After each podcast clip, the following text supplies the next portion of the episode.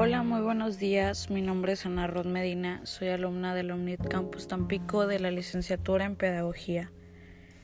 Hoy voy a hablar acerca de la psicología social en la dinámica de grupos.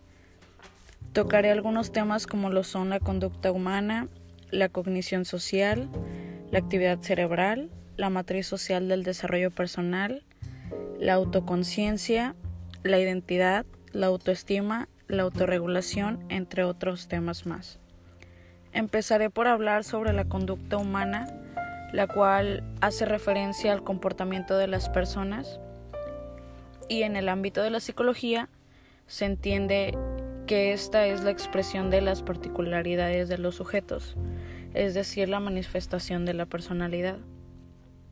Es por ello que el concepto hace referencia a los factores visibles y externos de los individuos.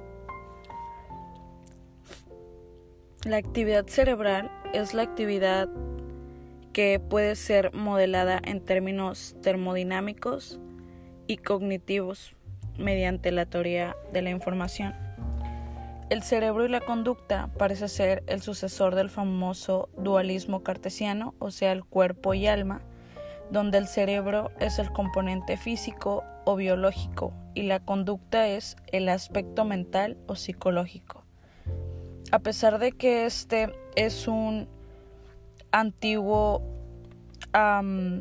definición, la dictomía, que es el cuerpo que está conectado con la mente, no termina de resolverse en la actualidad, sino que se sigue trazando una línea entre ambos conceptos, como si fueran aspectos independientes y alejados entre sí. Algunos de estos aspectos que influyen en la relación entre cerebro y conducta son que no debemos olvidar que el cerebro es un órgano flexible y cambiante que va evolucionando a lo largo de la vida y se adapta a las particularidades de cada entorno. Así, la relación entre cerebro y conducta se ve modulada por diferentes aspectos. Este tema conlleva también al ambiente, que recordemos que es el entorno que nos rodea y que influye en el cerebro y la conducta.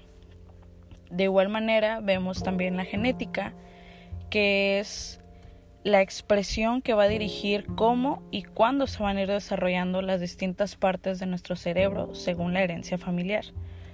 Y por último, también entra la ontogenia, que se refiere a nuestro desarrollo como individuo y a lo aprendido a lo largo de la vida.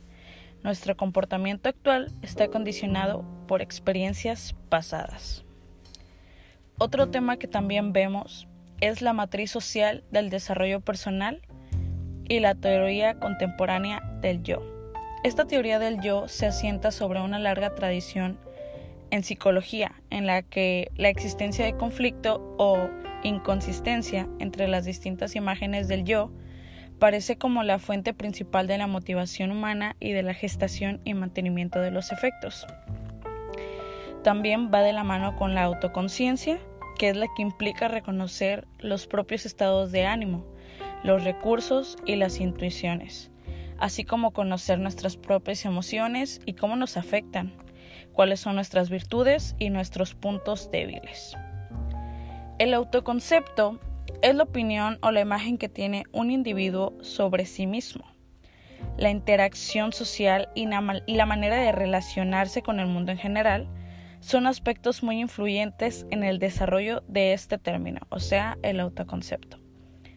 La identidad personal interviene en factores que se atribuyen al propio individuo como son los rasgos de personalidad, sus gustos, su visión personal, sus pensamientos, sus ideas y sus creencias.